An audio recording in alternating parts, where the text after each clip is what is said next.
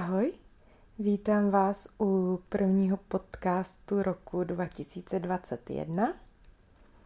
Teďka jsem se na trochu díl odmlčela, protože tak však to znáte, Vánoce, schánění dárků, pečení, uklid a tak dále. Ale rozhodla jsem se nový rok začít eh, s další ukázkou z knížky.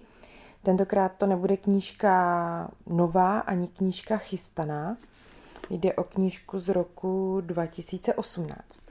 Ale když jsem ji v minulém roce četla, tak mě zaujala tak moc, že jsem se rozhodla na ní napsat nejenom recenzi, která vyjde teda v průběhu tohohle nebo příštího týdne, ale také vám načíst ukázku, protože si myslím, že ta knížka za to stojí a je to jedna z těch nejlepších knih, nejzáživnějších, nejzajímavějších a nejoriginálnějších, který jsem kdy četla.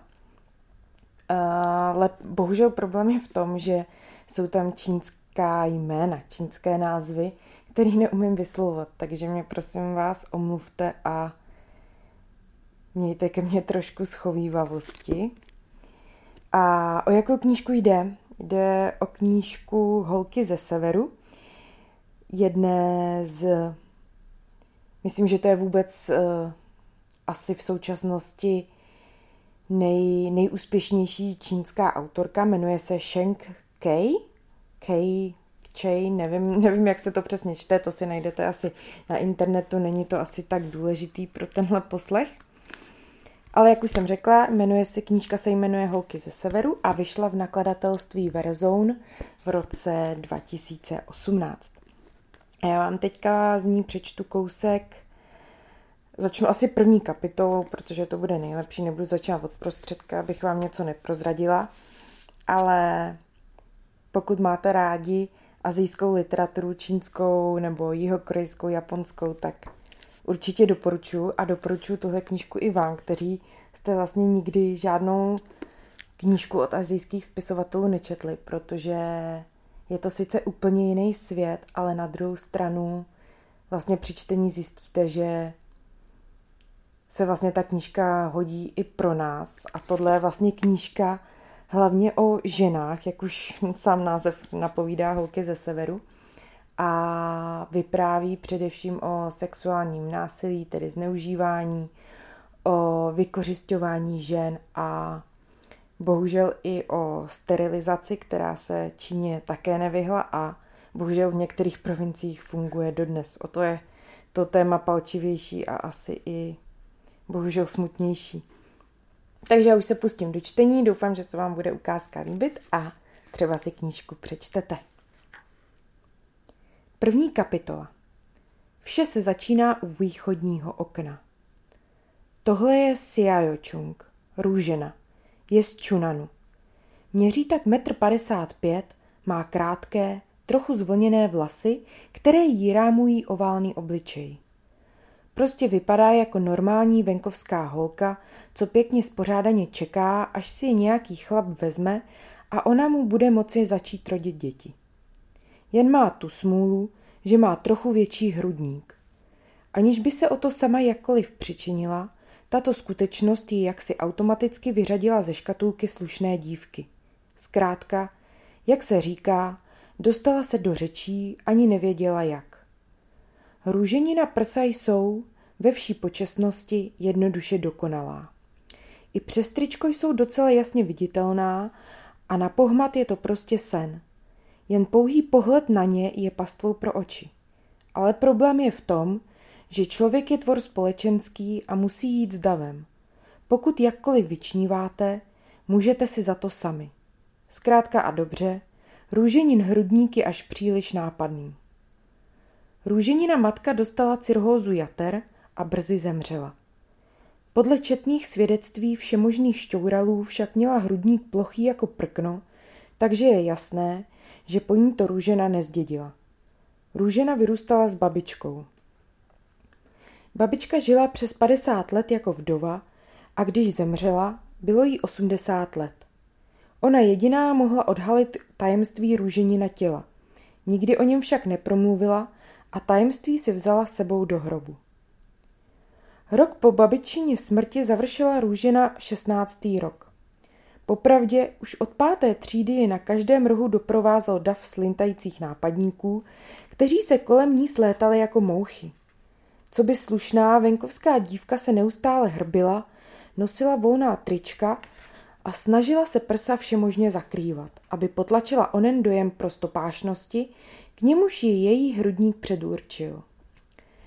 Nakonec však na ní ty dvě hory, které jí na hrudi trčely, dosedly jako těžká mračna. Těmi prsy je konec konců obdařila sama příroda, ale nosit je to chtělo odvahu. Růžena se stala ženou ve třinácti letech a pak už na učení neměla myšlenky.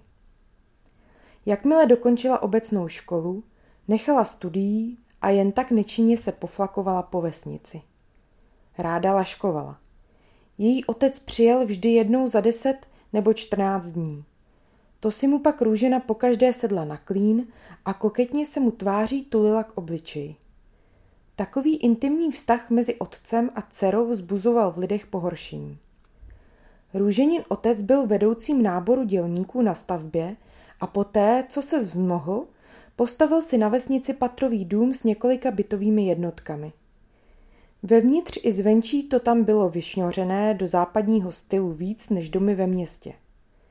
Růženin dívčí pokojík byl v patře a měl dokonce vlastní vchod přes venko, venkovní schodiště. Našlo se dost mladíků, kteří se zakoukali do majetku její rodiny a z nichž by se každý rád stal jejím mužem. Říkalo se, že Růžena to začala dělat ještě na základní škole, nejdřív se staršími spolužáky a potom s mladíky po škole. Brala si je k sobě domů a na její posteli byla pořád spousta vlhkých fleků.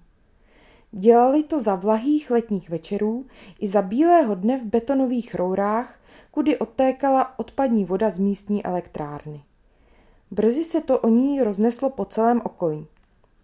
Říkalo se, že růženiných prsou se nesmí dotýkat, že jsou jako elektrický spínač a kdo se jich dotkne, dostane ránu jako elektrickým proudem. Růžena měla sestru, která byla o 8 let starší. Když bylo Růženě kolem deseti let, pořád se tísnili s babičkou a sestrou v jedné cimře a se sestrou dokonce sdíleli jednu postel. Sestra v té době navázala předmanželský vztah a protože si myslela, že Růžena tomu ještě nerozumí, spávali na té jedné posteli pěkně potichoučku všichni tři. Růžena měla se svým švagrem dobrý vztah a on měl dobrý vztah s ní. Po vesnici se povídalo lecos a zdaleka ne všechno byla pravda, ale na to, že ve vztahu mezi Růženou a jejím švagrem něco nehraje a že to spolu nejspíš dělají, by si tehdy vsadil skoro každý. Stalo se to zhruba rok po babičině smrti. Toho roku na jaře byla pole rozlehlá a otevřená, zlátnoucí lány řepky se rozprostíraly od obzoru k obzoru.